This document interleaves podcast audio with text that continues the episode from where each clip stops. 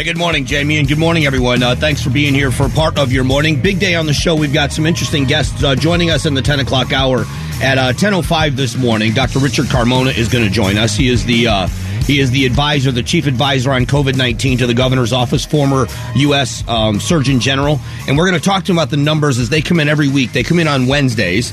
And how, where is Arizona? Our death rate remains the average, uh, you know, as it's been in the past, is elevated, but hospitalizations are way down, especially among younger people, younger and healthier people. So we'll have that conversation. And at 1035, Dave Ramsey joins me. We are going to have uh, Dave to talk about the economy we're in, this, this spike in inflation and how the average American family can deal with it best. So that should be an interesting conversation with the financial guru here from KTAR.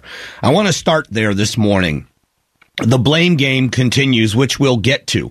I want to take you back to November of 2020 when Joe Biden was uh, running to be president of the United States. I want you to hear what Joe Biden made this promise to the people of America. I promise you, I'm going to take responsibility. When I make a mistake, I'll admit it. But I tell you what, I promise you, I will never break my word to you.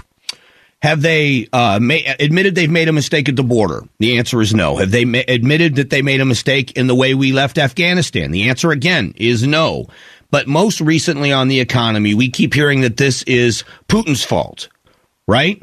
So let's let's listen to a few things. This is uh, Jen Psaki, the White House press secretary, and whose fault is all of this? The invasion of Ukraine and the volatility of the oil market is no excuse for excessive price increases, profit padding, or any effort to exploit American consumers. No one should capitalize on Putin's aggression by taking advantage of American families.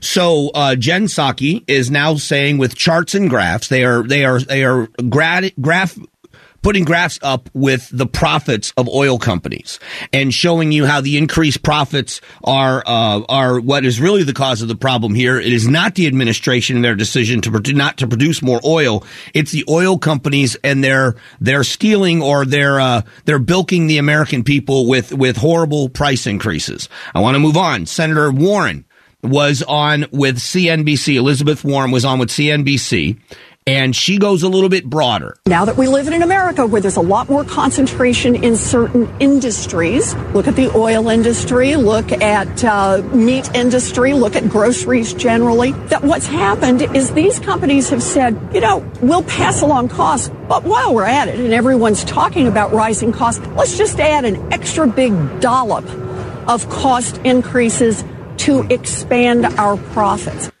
Uh, so you demonize you you uh, marginalize and that's how you start the war. This war on capitalism, the war on uh, the free markets is the path they are on. I've used this illustration before and I want to be careful because I'm not making a direct connection, but I'm going to make uh, that this is what they're doing consciously. But if you've ever read, and it is an eye opening thing to read, if you read the Communist Manifesto, it will open your eyes. The Communist Manifesto has us against them is what the basis of it is. The proletariat and the bourgeoisie. The bourgeoisie are the rich, the proletariat are the poor, and the poor are always downtrodden and they are always underneath the rich. The rich get richer, the poor get poorer, and they're too dumb to know it. And uh, there's a lot of things that happen in there. Number one, and I talked about this during the Trump tax cuts when bonuses were being given out and raises were being given to employees. It's called the immiseration of the proletariat. And in the immiseration of the proletariat, it goes like this.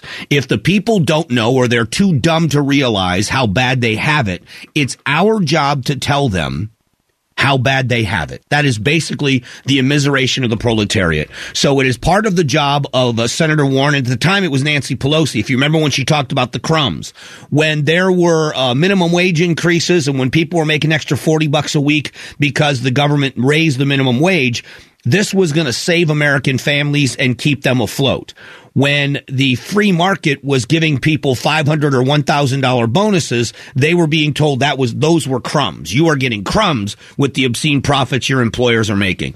So it is always us versus them. The proletariat is good, the bourgeoisie is bad, and the government must stand in the middle to protect you, the dumb public, from these evil corporate lions. And that's what, that's the fight. That's the, the immiseration of the proletariat. The other things that I found interesting in there is they call re- religion, the opiate for the masses. That if you can get people f- focused on eternity, and then your life here doesn't matter. You're going to spend what between what 60 and 85 years, 90 years, somewhere in that uh, range, the average lifespan for people. You're going to spend, you know, about seven decades on this planet plus maybe.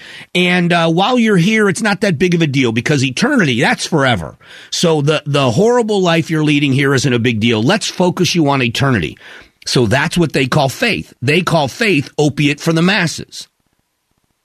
So all of these things, I don't think that they're sitting down. I don't believe Elizabeth Warren or Nancy Pelosi or anybody else is sitting down and reading the Communist Manifesto and taking it as a playbook. But if you read it, it looks like a playbook because it's an ideology the ideology that private industry is bad. You know, the, the average small business owner is not wealthy. The average small business owner works more hours than their employees work. The average small business owner is really the backbone of America. What they are is an entrepreneur that wants to set their own course and make their own mark.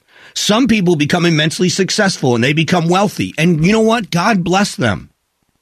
When you see someone now that owns a business, and they're in their 40s or their 50s and they're driving a Mercedes and they have a, a, cabin up north or they have gained some level of affluence.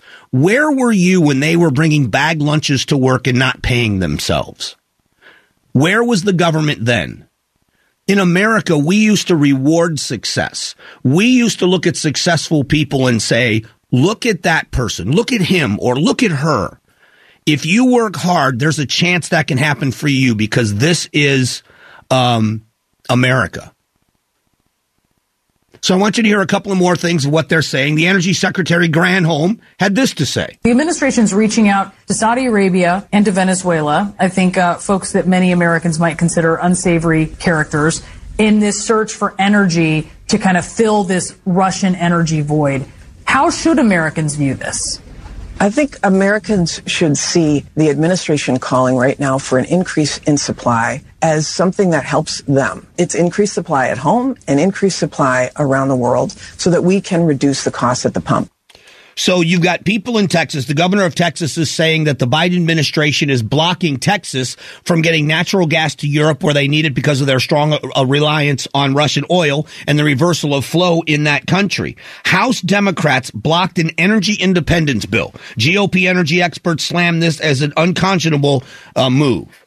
So they were going to pass an energy independence bill. They wanted to put one forward and it was crushed by the Democrats in the House because they control the House. So when they talk about increased production here, it is smoke and mirrors. None of this is happening. None of this is happening. Now, Pete Buttigieg, transportation secretary. What's the answer? We need to make sure that there is less pressure on family budgets from transportation, which is often the second biggest budget item after housing itself. One of the tools that, that we have in our toolkit to do that is to make sure there's access to excellent public transportation so we're going to tax the American people to the tune of trillions of dollars, and we're going to get things in Phoenix like light rail. Now, I have been such a critic of light rail, not the idea of a rail system in Phoenix, not the idea of public transportation, which I think is phenomenal. I spent a summer in New York when I was much younger, and uh, I was living with some friends in Staten Island, and we would take a bus to a heavy rail train to the Staten Island ferry to Manhattan to get on the subway to get where we wanted to go in Manhattan. It was amazing. I mean, I love public transportation. What you end up with is billions of overspending. So when we tore up, for those of you that are new here in Arizona, let me, if you've seen light rail as it runs north and south on Central, let's, let me explain what happened to Central when they put light rail in. When they put light rail in on down Central, they destroyed so many businesses, some of which had been there for decades. Business was so bad along the light rail path that the mayor of Phoenix then started a website that was called Shop the Line. And the mayor then was trying to do his best to save businesses in downtown Phoenix. And so the light rail got put in and it was such a nightmare on Central when they decided to run it south on Central all the way down into South Phoenix, businesses in South Phoenix fought it. They went to city council meetings and said four lanes, no trains. We don't want light rail. So someone explained to me how we've benefited from the billions and billions and billions of dollars in light rail, with a few exceptions. If you're an ASU student going from the campus in Tempe to campuses downtown, great idea. If you want to go to a ball game, does it make any sense to anyone that the one place where the highest usage of light rail would be during a baseball or basketball season would be those trains down downtown? And in the summer months when our temperature is well over 100 degrees, the busiest part of it downtown where the stadium is and where the, the arena where the Suns play is, we see they're separated by a city block. What is that, a quarter of a mile? So you're going to walk a quarter of a mile in that heat or ride in one of those tricycles because you walk. That's how far apart they separate the trains in just that part of downtown Phoenix. The stops are every half mile and they're on the same roads the buses are on. You can't make a left turn. You got to go up to a light and make a U turn and then go back down the other way and make another U turn. It's a nightmare. It's a nightmare. So I love public transportation, but this is what we get. And by the way, Pete Buttigieg, with his let him eat cake attitude, first it was electric cars. Now it's just take the bus. Don't worry about your car. Take the bus. That's their answer. And then they want to blame everyone else. In a moment, we're going to talk about the county attorney. She has shifted her, her stance and statement about all of those cases that were lost. We'll talk about that coming up in just a moment.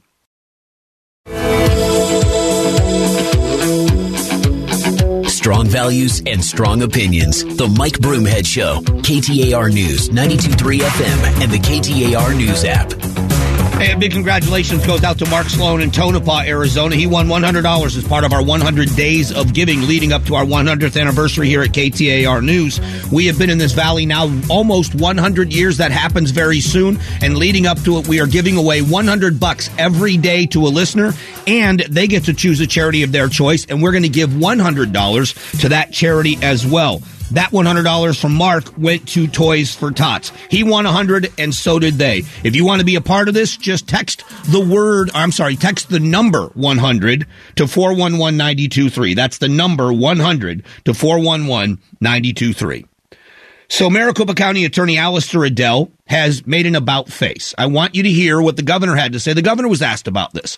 If you don't know the backup on the story, our county attorney, Allister Adel, has been under a lot of fire recently. She uh, self admitted she went into a rehab facility for alcoholism and an eating disorder and some other things, and um, and continued to do her job.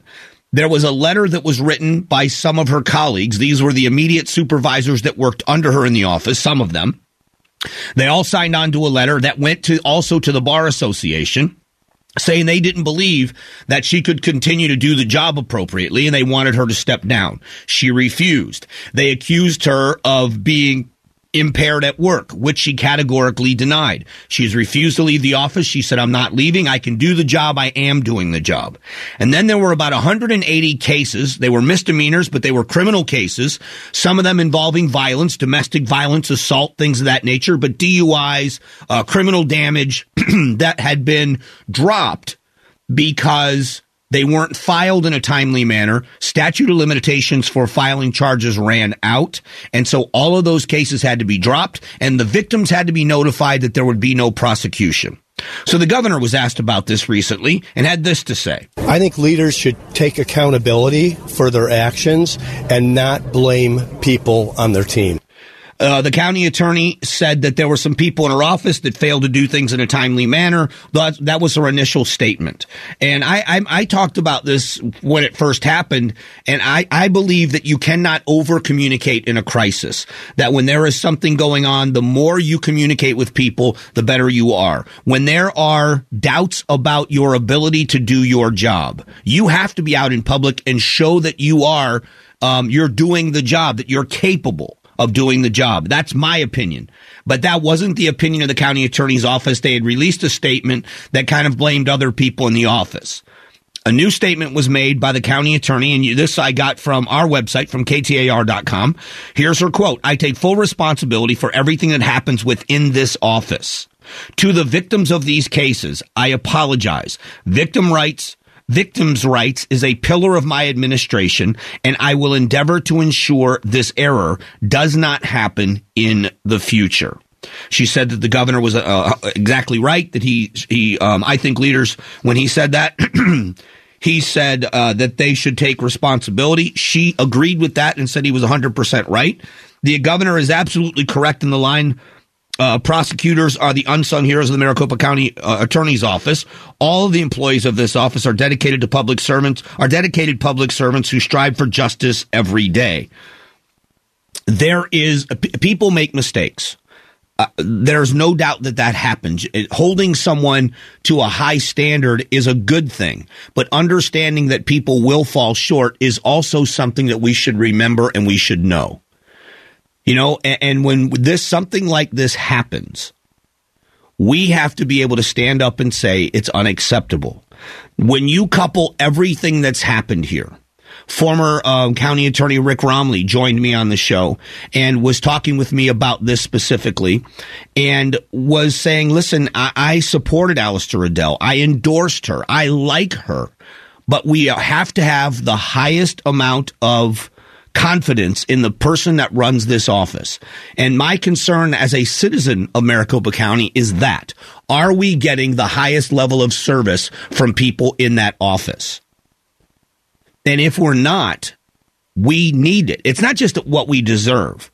The people of Maricopa County have to know that the chief prosecutor in Maricopa County is going to get the job done.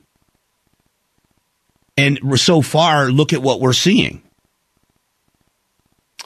One of the things that is also happening is when you look at her personal life, is she able to overcome this addiction and live a healthy life while she's doing such a high stress, time consuming job. Those two things are immensely important to take into consideration. And I feel for her personally on a, I don't know her personally, but on a personal level, on a human level, I wish her nothing but the best. I'm certainly not trying to add to the stress that may lead someone down a path of of uh, of you know going backwards. But at the same time, the people of Maricopa County have a very high expectation of the person that is the chief prosecutor of the crimes that are committed in Maricopa County. Police officers in every agency that deals with that office need to know that they are going to be taken care of, that their cases are going to be filed when they do the legwork. Coming up in a moment, we have got um, Gatos is going to join me with the Big Q poll question of the day. So we'll get to that coming up here in just a couple of moments. The Gatos Big Q poll question brought to you by your Valley Toyota dealers. Hey, good morning, Gatos. You wearing green? I have a green hat on. Does that count? I'm wearing my University of Miami hat. That's green. Does that count? Did you do it on purpose because it's St. Patrick's Day? Um, I don't know. I just put on the hat. There you go. I have an or- I have an orange one and I have an old green one, and I grabbed the old. Maybe I did it subconsciously. See, everybody's going to be wearing green today. Hmm? Are you? you know, uh, no, I'm not going to. Why not? I, am not going to conform to that kind of But thing. see, It'll I- be, I'm not I'm- forced into wearing certain things, Mike. You know I'm me. half. I'm half Irish. Oh. So I mean, I know that, and, and, and I'll be honest. I like St. Patrick's Day. I think it's a fun day. Yeah. But I I don't celebrate it like others. Yeah, yeah. I mean, have you ever had a green beer? No, no, I have It's not. weird. No. It's weird. I Uh, um, you know. I have a friend. Her, her name is Mary, and she is a. Now, is this your girlfriend? I don't have a girlfriend. Oh, I'm Um, just checking. No, no. Now, is this someone that you're interested in as a girlfriend? Oh no. No, No. no, oh no! I'm just checking. No, I- no. If you she saw- doesn't- she doesn't like you that way. No, she she does not wants nothing to do with me. um, anyway, she is a an Irish dancer. She does classical Irish dancing. Yeah. So she is all in on St. Patrick's Day, but she's Really? been doing this her whole life. I mean, this is so it's not just on St. Patrick's Day, but you know that's kind of a thing for her. Huh. Now, why don't you date this girl? She sounds very nice. You need a girlfriend. You know, Uh, why don't you start dating this this Mary gal? Would you like me to call her for you? Uh, uh, one there's one reason. oh, My she's not good looking. My face. No, it's I'm not good looking. Your face. face. Yeah, it's my face. She's like, you're like, hey, why won't you date me? Listen, Mike, it's that grill, man. No, she didn't say anything. I asked the question. She just held a mirror. She held up Oh. a mirror, and I was it was uh, the the extent of the conversation. See, I don't think you're that awful looking. You know, I'm just saying. I That's you're the prob- point. See, what you're you know- exactly right. That's the point. I am See- not awful looking. You're right. Yeah. You're absolutely right. That is high praise coming from Yeah. you and See- accurate. I'm not horrible. Like people don't turn their heads and flinch when they see No. me, but No. uh, they're not taking my picture either. So I'm like a Scottsdale nine. You're around. You're like a Utah three. you're a Scottsdale nine. What Yeah. Scottsdale? What Scottsdale, Utah? What are you What you talking mean? about? What you Scottsdale, Utah? I'm You're a a- beautiful man. I want mirrors in my house like the ones in yours. If you think you're a beautiful man, Oh, I got good mirrors, man. okay. they they they don't tell me the truth. I love those That- things. that- I want one. I want a bunch. Um, what do you? What's the question? This has gone way off the rails. the uh, the Senate passed a bill to make daylight saving time permanent. So we'll see if that actually the House has to take a look at it. So we'll see if this happens. Okay. But since we never change our clocks, Mm-hmm. which one should Arizona permanently be? Are we going to go Pacific or Mountain? I did the math yesterday. Well, Okay. that's not true. Wise man Steve Zinsmeister did the math. Okay. I don't do that. All right. And I said, what would, uh, what, I said, find out, you know, Pacific time is always in the summer. Uh, what time does the sun set? And he said 7.30 to 8. Mm-hmm. If we were to go mountain time, we're looking 8 to 8.30 sunset in the summer. That's tough, man. That is tough. So I may be going Pacific time. Okay. So we'll see. We'll see. I don't know. It's a weird thing. We may have to pick from one or the other. Yeah, I, I'm a daylight savings guy myself, but whatever. I, I understand. It doesn't matter to me. I'm just glad we don't change the clocks. I think it's ridiculous. All right, back to this Mary thing. No, no, no. We're out of time. I, We out of time? Yeah, we are out of time. We'll, we'll catch up tomorrow. All right, man. All right. Thanks, Gatos. the Big Q poll question of the day is brought to you by your Valley Toyota dealers. He made me snort laugh. That's how funny that guy is. Um, coming up just after nine o'clock, an update on Ukraine, what one senator wants to do, and will the president change his mind and do it? It's a very important topic. We'll talk about that in a moment.